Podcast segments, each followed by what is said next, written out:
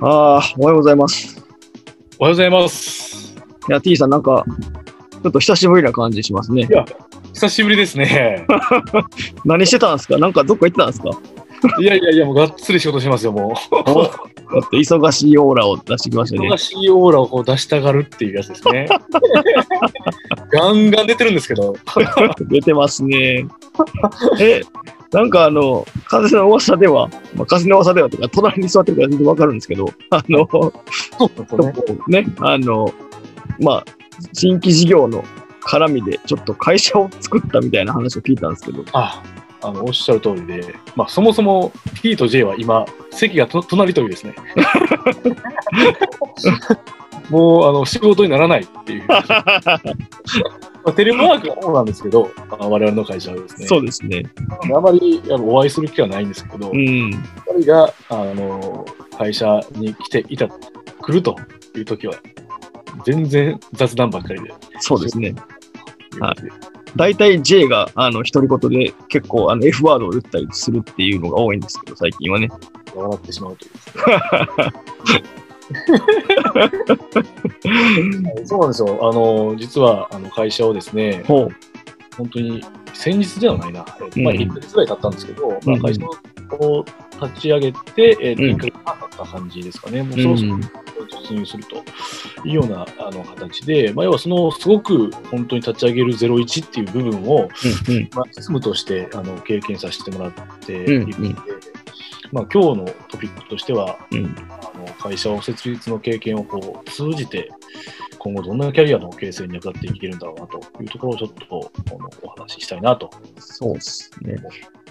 なんか、ちなみに、まあ、ああの、J も全然経験がないんですけど、ざっくり、その会社の設立ってなんかどんなステップで進んでいくんですか？そうですよね。あの、いや、ジェイさんのおっしゃる通りで、僕自身もやっぱり20代とか若い頃って、まあ、結構こうなんか会社とか作るとかって、なんかいいな、かっこいいな、うんうん。いや思いますよね。思ってるんですけど、結局じゃあどうするんだろうみたいな、なんか、そこの具体的なステップってわからへんないよねっていう方結構実はね、多くてですね、僕うんうん。の友達と、うんなんか、あの、そういうことやりたいって言うんですけど、やっぱり結局、実務ステップがわからないんでと、うん。あの、方々が多いのかなと思いますけども、うんうんうん。一番初めのステップは、本当に司法書士さんにあの会社の定款というものを作らないといけないとうん。なりますね。で、会社のというところを、まあ、東京するっていうんですけど、うんうんあのまあ、本当にそのじ事業内容だったりだとか、どんなことを行っていくのかであったりとか、うん。うん。あまあ、そういった、もう本当に定款ってあのググればうんうんうん。と思うんですけど、うんそこを、えっと、設定しにかかるっていうところから始めないといけないなるほど。でうん。なんかあの資本金をあうんのいくらにするのかですとか、うんうんそこからどう出資するのかですとかってところが全て決められてるっていう、うん。うんうんうん。まあ、そこを、あのそこの登記から始まると、まあ、うん数時間ぐらいですかね。あのうんで、えっと、まあ、そ、そこをつ、の通して、まあ、うん次に来るのが、うん。まあ、あの、実際に口座を、ほうほうほう。あの、会社の口座ですね。うんそこに、実際に、あの、資本金ですよね。あうんの、お金を、まあ、振り込んで、うん。えっと、開始残高といって、はいはいはい。会計に入っていくと。うん。会計実務なんですけど、まあ、今で言うと、基本的には、なんかフリーさんとかね、うん。あの、そういうツールがあるんで、うん。会計ツールが。うんでまあ、そういったものを使ったりして、うん。うん。うん。会社では。うん。でそこの中をこういじってですね、うん。で開始残高といって、あのうん。BS ですよね、バランスして作って、うん。で取引があの行われていくと。うん。うん。うん。いう形になっていって、えっとまあ、すもう仕分けを売ったりだとかですね、であの振り込んだりだとか、うん。で銀行と連携したりっていうようなステップになっていくと。うんもう本当にねそそ、そういうステップがあるんですけど、実はこれ結構、まあ、調整に時間がかかったりだとか、なるほど。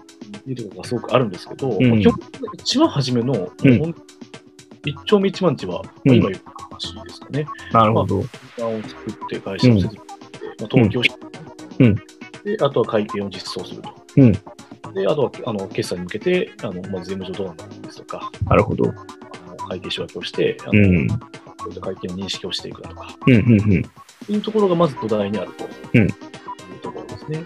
なるほど。なんかその、言ってしまえば、まあなんかね、その会社を作るって、まあかっこいいなとか、まあ言ってしまえば、まあ社長だったり、代表取締役だったりになるみたいな、なんかそういうキラキラした部分は割とね、目立つんですけど、なんか今話を聞いてると、なんかすげえ地味で、なんか、あの、要は直接事業とは関係ないけど、その事業の箱を作っていくみたいな話がメインかなと思ったんですけど、なんかその、それを一通り回してみて、なんか気づいたこととか、あなんかこれって意外にめっちゃ重要やなみたいなって感じたことってなんかありますか？なるほど。いや、もうね、うんあの、いや、この実務自体がうんうん。気づきだったんですけど、なるほど。僕も実は手探りで何もわからない状態うん。から入っているんです。まあ、フリーさんを使って、それを導入、実装しにかかるっていう話なんですけど、そもそも開始残高もわからなかったんで。僕もともと僕経理出身なんですけど、あの設立するにつれて、そのうん。開始残高ってどうやねんみたいな。え、開始残高って何ですか それでちょっとメガテンっていうふうにちょっと相談者からは思われたなと思うんですけど、うん。そういうところも含めて、あとは、あのー本当に会計認識ですよね。例えば、うんうん。あのまあ、売上が上がったときに、うん。まあ収益認識って言うんですけど、うん。まあその収益認識をどどどのように認識するのか、いつのタイミングで認識するのかですとか、うん。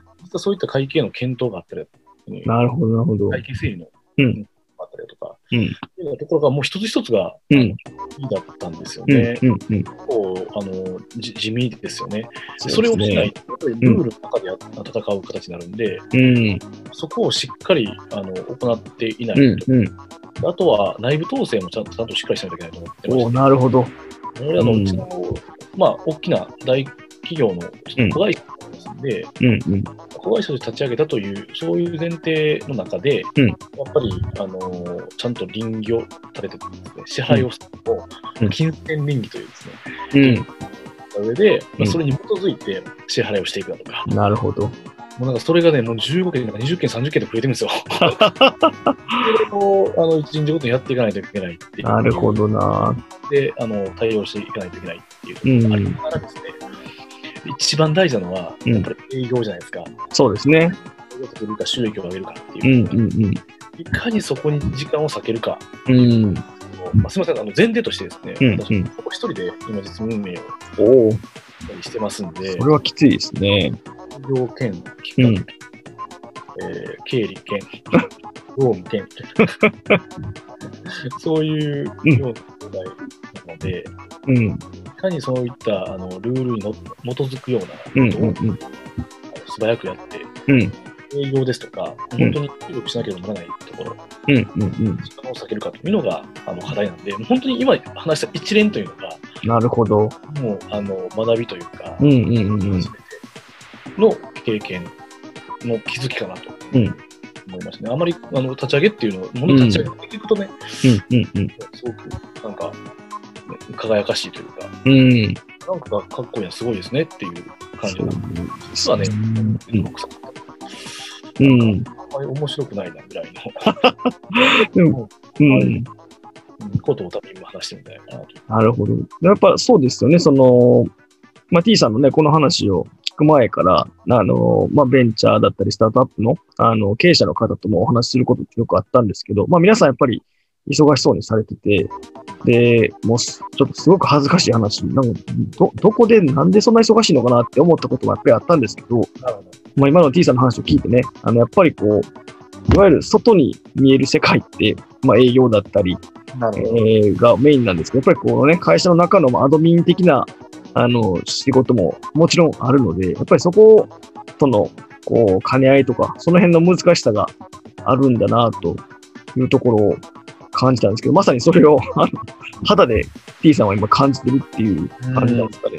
いや、そうですね。うん確かに。なので、あのいろんな対応が、ま、降ってはくるんですね。まあうんうんそれをしなければならない。まあ、要はそういう会計の実装ですとか、うんうんうん。作業中に例えば、うんなんかこう、社外からうん説明をしてくれたとか、うんうんうん。あのすごくこう、なんていうんですかね、あのうん権威のある方々から、うんうんうん。あのちょっと説明をしてくると ことがあったり、まあ、それを対応しないということが、あのまあ、並行してあったりだとか、うんうんうん。並行してあることが、なんか、バンバン入ってくるわけですよね。うん。特にあの大企業の子会社の立ち上げっていうと結構目立ったりするんで、そうですよね。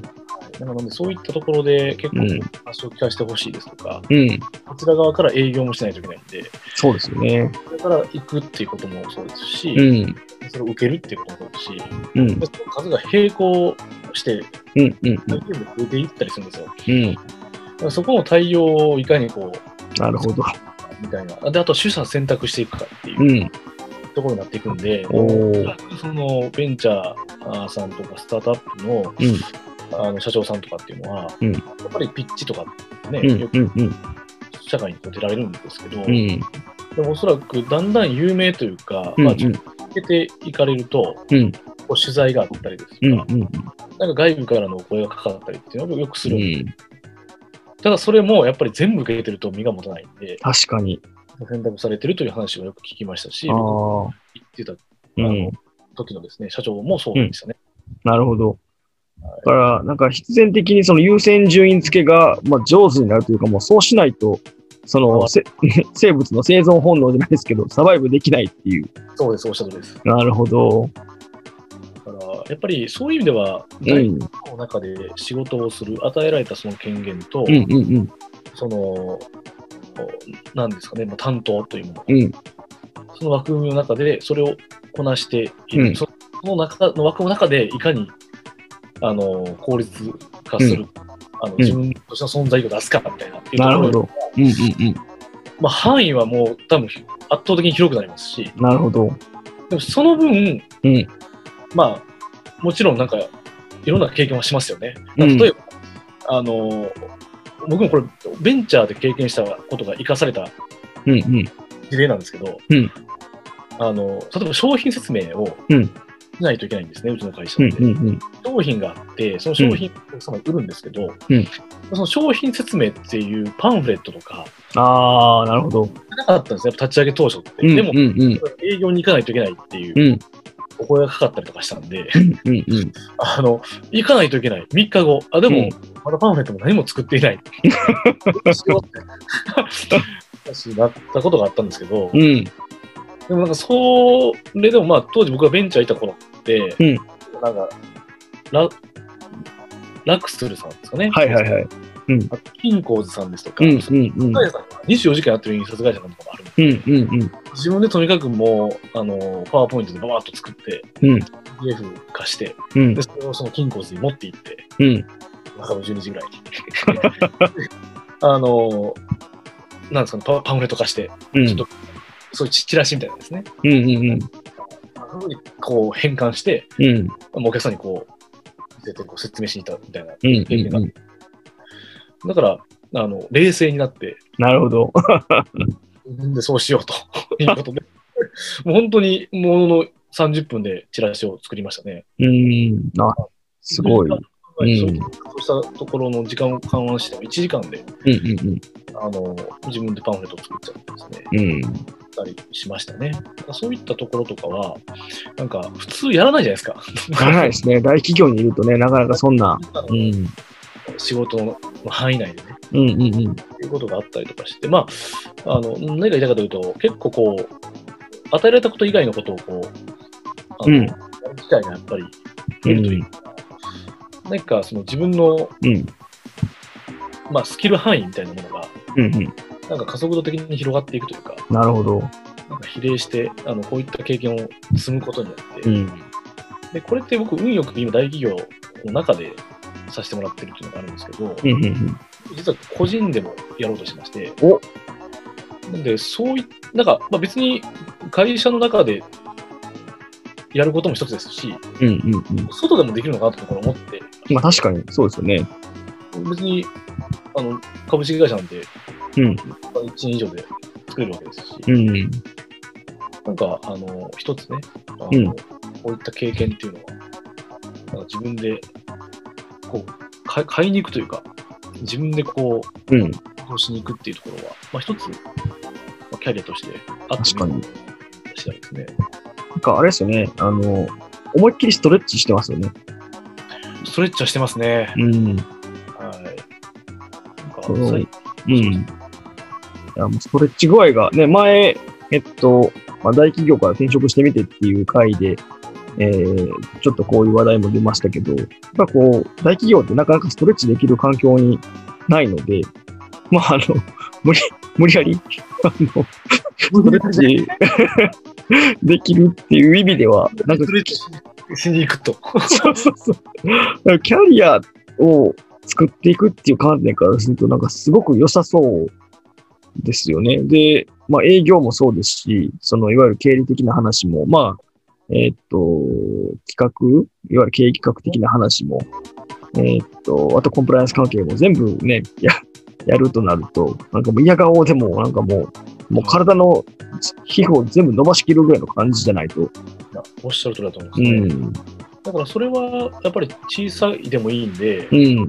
小さい会社をなんかこう、まあ、作るというか、うん。うまあ、ん。その中に経験することによって、うん。まあ、得られることなのかなとは、まあ、思いますね。まあ、とはいえ、とはいえです。とうんはいえ、やっぱり最近学生さんとも話すこともあったりとか、うん。うん。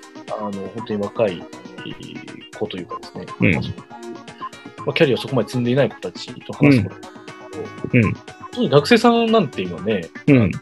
結構今のトレンドとして、やっぱり、業とかしたいですだとか、うん。うん。うん。なんかあんまりあの、うん、会社に入るのはみたいな、うんそういうお声をよく聞くんですけど、うん。でもそれはちょっと違いますよね。ああ、なるほど大企業は行くべきですよね。あ、それはね、うんうん最近なんかちょっと思うんですけど、その辺、うんじどどどうですか？あの、例えば学生さんに向けてキャリア形成っていうはい、はい。観点からしたときに、いや、もう、大企業とか行かずに、うん。例えばもうベンチャーとか、うん。うん。スタートアップにってもいいんじゃない？っていうこともありますでしょうし、うん。自分で今できるんだから、うんまあ自分でこうネット関係とかね、うん。自分のネットワークを含めて、うん。うん。パソコン一つで、うんでもできるわけだし、うん。そういったところも、まあそういう道もあるんじゃないかみたいな。そうですね。